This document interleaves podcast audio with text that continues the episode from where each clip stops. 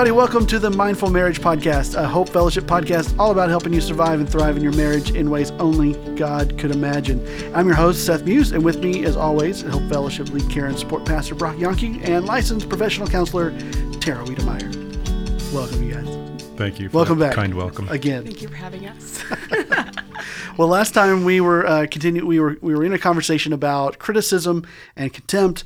And we were going through this test that we had taken uh, about the four horsemen of the of, of the relationship, I guess, to uh, that could really kill relationships. And so we were going through some practical uh, steps, like drawing a circle around yourself, using I language, and ways that we can make more of a culture of positivity in in, in our relationships, our marriage. Correct. Um, so we were going practical, but one of the things we hadn't really touched on yet is what is the spiritual side of this? What's the heart condition of the uh, of each person need to be? Like, how do we gauge that? What are some ways that we can improve that or start becoming aware of it? And uh, so this this episode, I wanted to spend some time just really digging into the spiritual side of um, of our marriage and and how we communicate in can improve our communication in that way. Yeah, I think a lot of kind of being in a spot to be able to do, we're asking you to do the impossible. You know, we're asking you to, if someone, you know, to maybe watch your language that you've done for your entire life and then all, all of a sudden turn into this culture of appreciation. And so it has to be something that's kind of internally different. If we're just putting some, hey, new external things, that's not going to last very long. So we're, we're really looking at, you know, changing the inside of who you are. Like Jesus said this idea that, you know, like that people kind of clean out everything, but they don't put anything back in. And so we're saying, hey, that's clean out, get rid of some of this negative talk that we're having. What, what should we put back in? What can we do to make sure that, that the positive talk flows out of that? Mm-hmm. And so um, one of the things we want to talk about is checking your heart.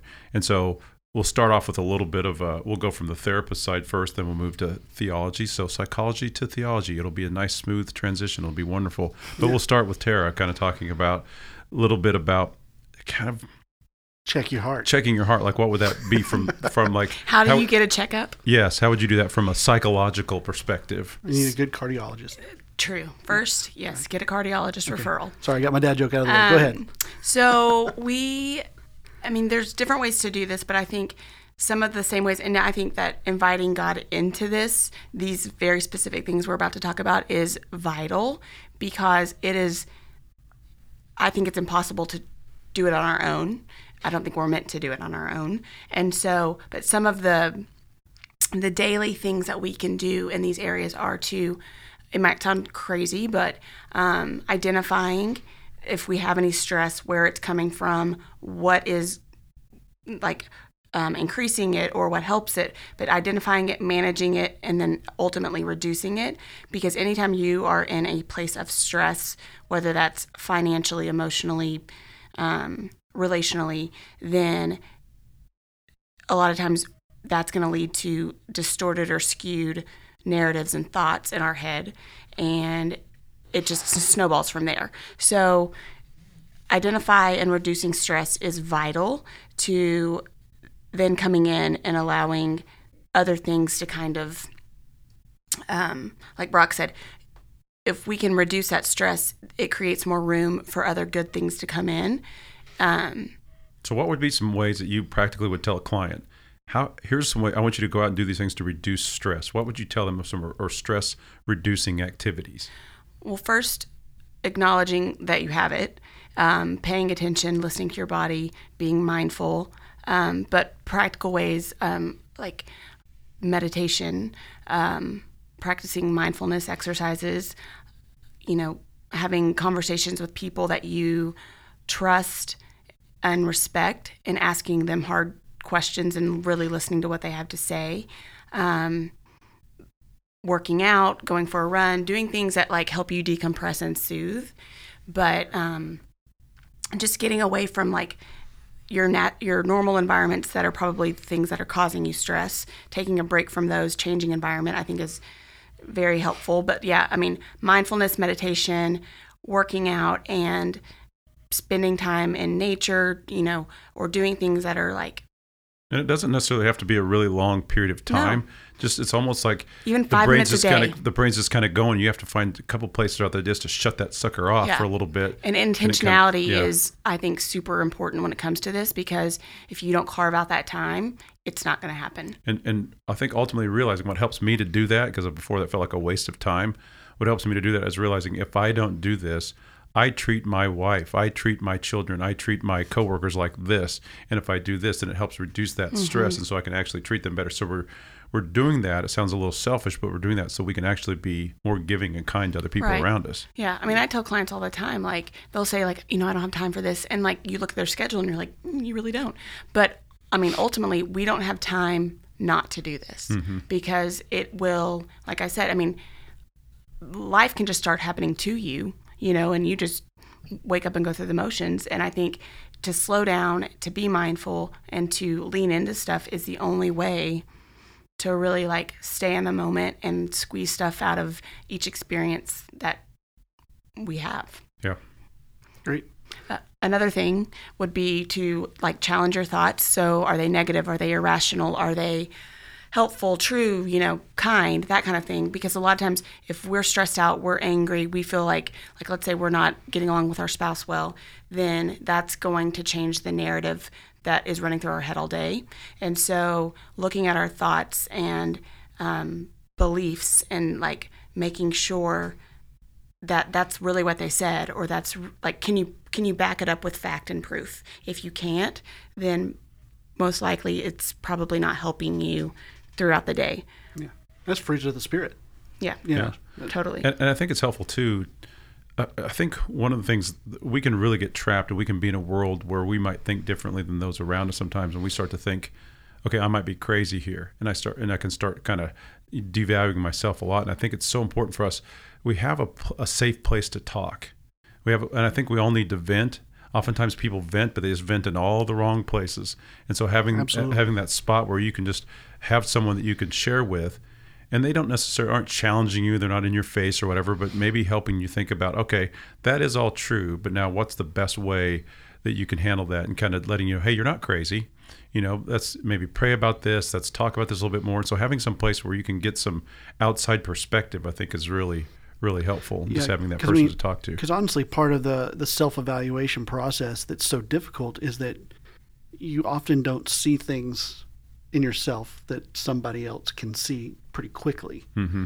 you know, and you need that perspective to help you go, okay, so here's really what I'm go- what I'm doing. Like, I don't realize I'm doing that. Right. I, it just, I'm just on de- in default mode, mm-hmm. you know, yeah. and, and that's obviously right because it's default. So what's the problem? And, and that's a, and that's a teaser for the next episode, because we're going to talk about that a little bit. Isn't yeah. that exciting? That's How's all, that for hey. an internal teaser? Cool. I don't even know what the next, next episode, I don't even know what's going on. All right. Like, I don't even know what the next episode is. It's awesome. So ordained by the Lord. Yes, something to, like that. To, yes. to oh, segue no, that. Quite. Even a blind squirrel. Oh, gosh. Oh, gosh. Um, so, but I think, like you said this without saying this, but I think it's important to follow up on, is that, you know, that self-awareness and, like, perspective for ourselves. Like, I think it's honestly harder to be honest with ourselves than it is with other people, yeah. you know, and because we get stuck in our own, well, we, we're stuck in our bodies and our heads all day long. And, um, you know, we, it must be true if this is our perception, you yeah. know, but we're not taking into account other people's, um, their perspectives, or, you know, how did that impact them? Right. Um, because we're looking through our own lens. And so I think j- to be honest with yourself and to really challenge that is, it's very difficult, and it can be very humbling, but I think it's so necessary, and it's a really freeing thing once you start to do that. The human brain is a, is a, um, It's a, it's a streamlining, problem-solving device, right? It is, it is constantly in the process of trying to uh, work out whatever the issue is that you have. And if the issue you start to realize is that people around you are not reacting the way you want it to react, well, the brain is a self-preservation device as well. And so it's going to try to work out why it's not you. And, and if you're left to your own devices, you're you're, you're going to convince yourself and deceive yourself, like mm-hmm. you're saying, that the problem isn't me, it's you. And unless you kind of have some other perspectives in your life, uh, it's easy to get stuck in that. It, it's yeah. easy to get stuck in that own your own narrative in your own head that where you're the hero and everybody else is the villain.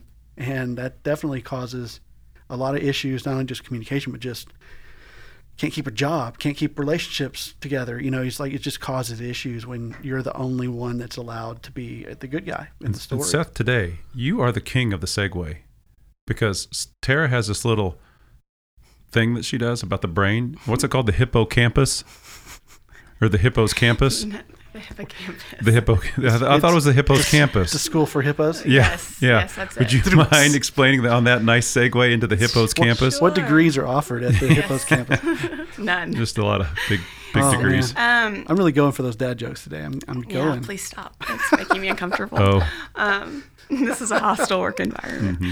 Um, so, it just in a nutshell, um, basically, our brains are so complex and amazing, but in so many ways it is not sophisticated. And so um, the way God designed us is very, um, it's really cool when you learn about it, and I'm not going to get into all that right now, but it's it's it's really neat to see, but there are parts of the brain that literally are just like the whole fight, flight, or freeze mm-hmm. um, mechanism. And so its only job is to keep you safe and out of danger, Um, and to like alert you to threats.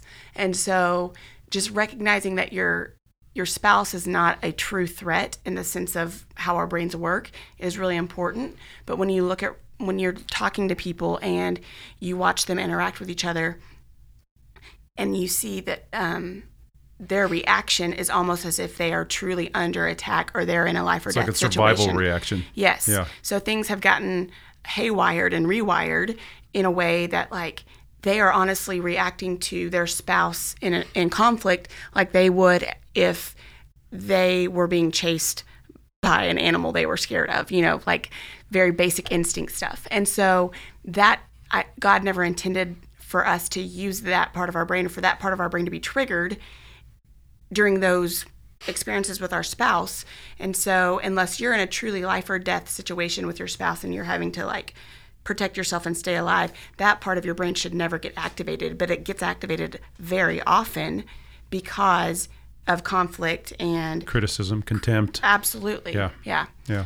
So just re- realizing like, even if you're not getting along with your spouse, they are not truly a threat, and having, whether that's positive self-talk or, you know, a lot of times Brock and I've talked about this, but even like having couples do things where they where it makes them more vulnerable in those moments, whether like if one person's wanting to leave the situation and one person's wanting to stay, like, you know, and everybody's different and you have to agree on this, you know, and try things out and mess up and stuff. But maybe just changing even like your body language. Like if you're the one wanting to leave, maybe you need to sit down and show your spouse like, hey, I'm I'm not leaving, I'm here, I'm staying. And that alone is going to like help shift the things going on in your head to be like, okay, I'm supposed to be running away, but I'm not, I'm staying. Yeah. And then how can I come down and decompress so then I can have a, a rational conversation? Yeah. yeah. And, and it's it seems interesting. It's interesting to me that it seems like the head and the heart are kind of this this symbiotic kind of regulating system mm-hmm. where your head is going to start saying something, but your heart has to go, hold on, this is This much like the Word and the Spirit, right? Mm-hmm. You've got God's Word to help clarify what the Spirit is saying to you, and you have the Spirit to bring the Word alive to you. And and so in the same way, you got the head and the heart kind of working in tandem to say, here's your brain trying to figure out the fight or flight, or the, is this a danger, or how how am I supposed to think about this? And it creates these narratives where it's the heart's the anchor for going like, what's this rooted in? Is this true? Is this, you know, does this feel right? Is this something God wants from me? And so as we talked through a lot about the head part of what's going on, I think let's talk about the heart. Like what is what is the spiritual side of what's going on here? And I would just like to add, king of the segue, take three for Seth. He's on fire with the segue. But I think what we're really after here too is, what, again, what we're asking you to do is very difficult, and unless there's some deep down internal change. Uh, there was a some stuff I read years ago by Saint John of the Cross and Saint Teresa of Avila, and so they would talk about, they were mystics in the sense that they believed that just all the head knowledge was, was good, but it wasn't really the thing that was going to ultimately bring change. There had to be this mixture of the heart as well. Mm-hmm. And so they talked about how all of our hearts are like a garden, and inside of our hearts there's this or this tree, this branch that's growing, this a mixture of good and evil growing together. It's almost like it's intertwined. And so it's really difficult for us by our own intellectual powers to cause the good to grow and cause the evil to kind of be knocked back a little bit. And the only way that we can really take care of that evil and good growing together is by going to the true gardener, which is God, and, and allowing him to come into our lives and come into our hearts and trim away the evil and allow the good to grow even more. And so I think it's so important as we look at all these things that one of the things we're after is we really want your marriage to be great. And that's that's kind of why we have this whole podcast and why we do what we do, because we want your marriage to be great.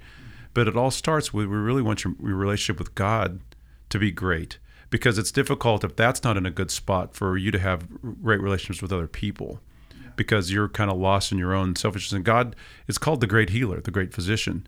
And so one of the best things I think we can do for our marriages and do for ourselves is go on this inward journey of allowing God to transform our hearts.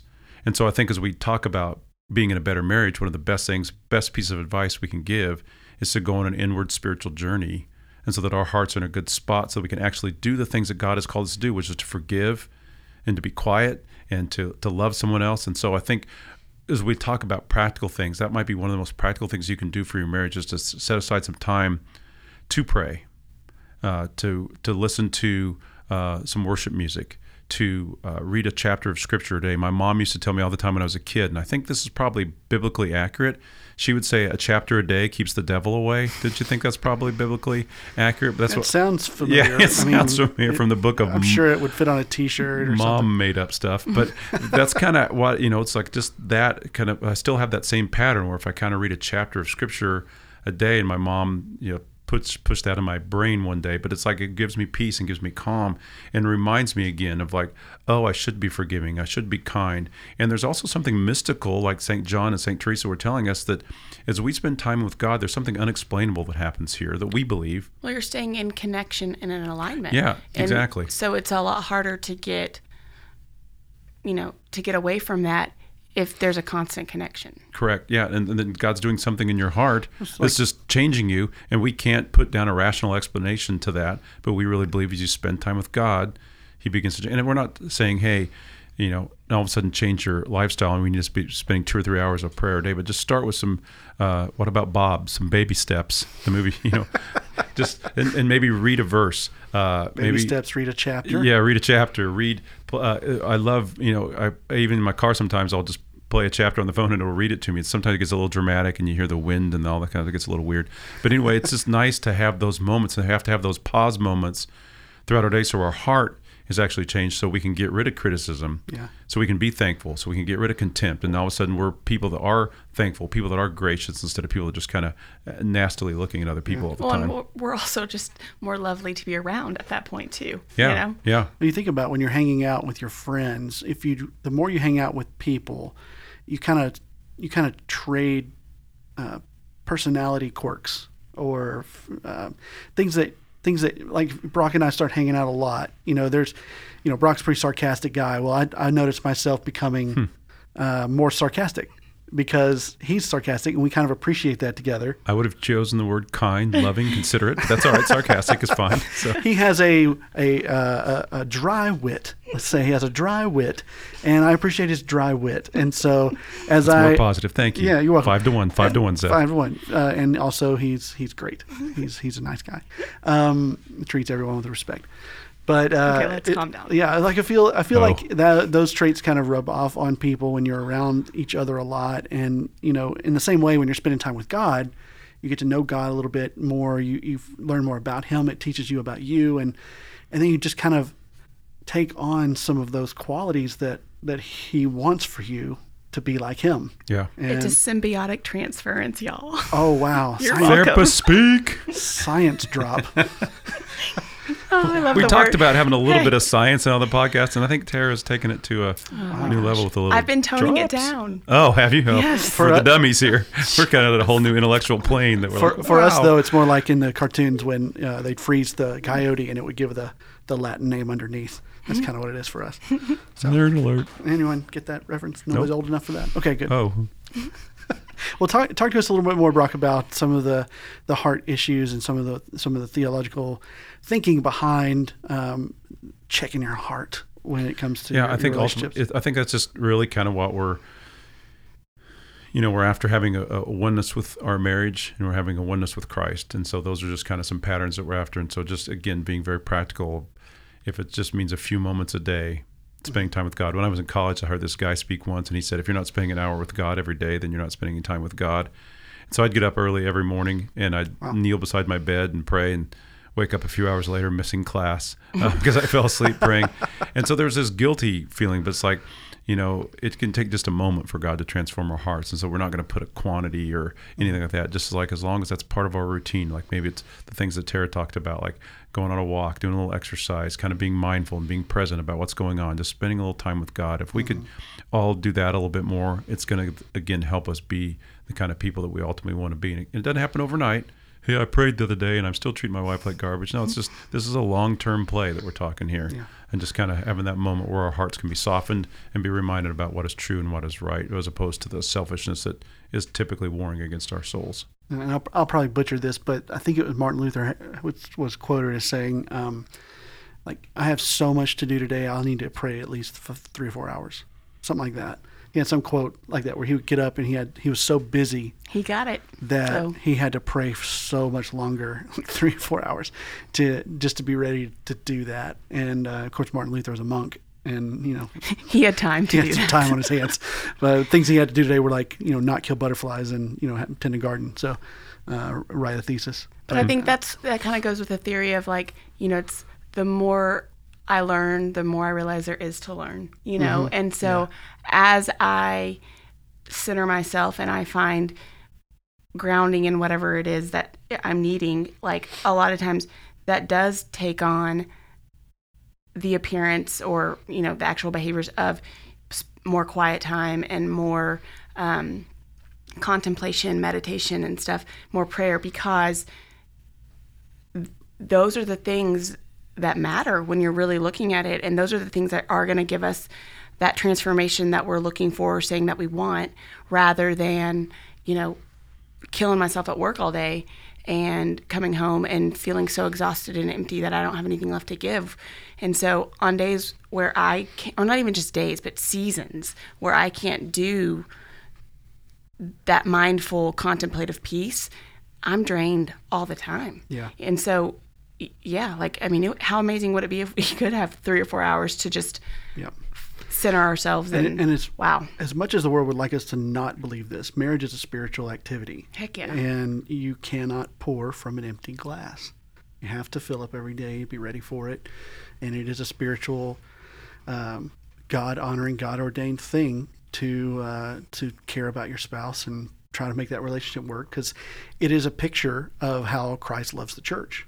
And it is, it's sacred because of that. You know, we look at how Jesus is supposed to take on the world as his, quote, bride, and uh, and how salvation is supposed to work and how heaven works. And, and that's the picture, is marriage.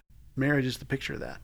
And it's a big deal. You know, there is a, a, a real need for us to make sure that that is something we work on and care about and constantly are trying to improve, because it's not only just a, you know, a symbol of that, but it's a symbol to those who don't believe. Do you feel like there should be like an organ and a choir behind, a little bit behind us a little bit? This feels very, very spiritual. I'll put it in later. Whoopi Goldberg. That's not the, not, not the yeah. thought where I was going. Yeah, I'll, I'll put it in. I'll put it in later. Okay, all right. Superimpose Lorne Hill. Um, yeah, no, I think I think marriage is like, it's the ultimate metaphor for that, mm-hmm. you know. And I think, I think God has always known that, and we're just starting to like get in on that. And I think. Um, If we keep the main thing the main thing, we're in good shape. But it, it's it's got to be a constant, um, intentional thing that we keep before us. Yeah, and and spending that time with God is a spiritual fuel for a spiritual act. It's like you can't just throw water in your car and make it go. You know, you, you've got to put the right things in. And um, I think that's definitely the right thing for a marriage to work, is to make God the center of it. And um, I think that's I think that's huge. So I, I really appreciate this conversation and this part of it, because it's easy to get into all the practical how-tos and here's, yep. here's all the stuff. But at the end of the day, take a take a minute and go, you know what it's really about? It's about my heart being changed by God. Exactly. Yep. Exactly. It's about that. So any other parting thoughts about uh, this this conversation from you guys? I don't have any parting thoughts about this, but I'm looking forward to the next episode because we're we're shaking it up just a little bit. Tara is going to do the intro for the next episode. What? This is so exciting. Yes. And she just found out. No, we talked about this earlier. No, yes. we, uh-uh. I was a joke. Tune in for Tara Wiedemeyer doing the intro to the Mindful Marriage Podcast. But will probably she? Not going to happen. Will she or won't she? I, I'm going to use my, my showbiz voice. Okay. And we're looking forward to that. Well, thank you guys for listening to the Mindful Marriage Podcast. We're going to wrap up. Please subscribe and give us a rating and review in the iTunes store or wherever you get your podcast. Next time on the show, you heard, we'll hear from Tara, or maybe we won't. But we'll continue our conversation on defensiveness and stonewalling in the Someone's four about horsemen. To get stonewalled. In the Four Horsemen of the Apocalypse. So uh, be uh, hopefully you'll be with us there, and uh, we're excited to do that. So we'll see you then.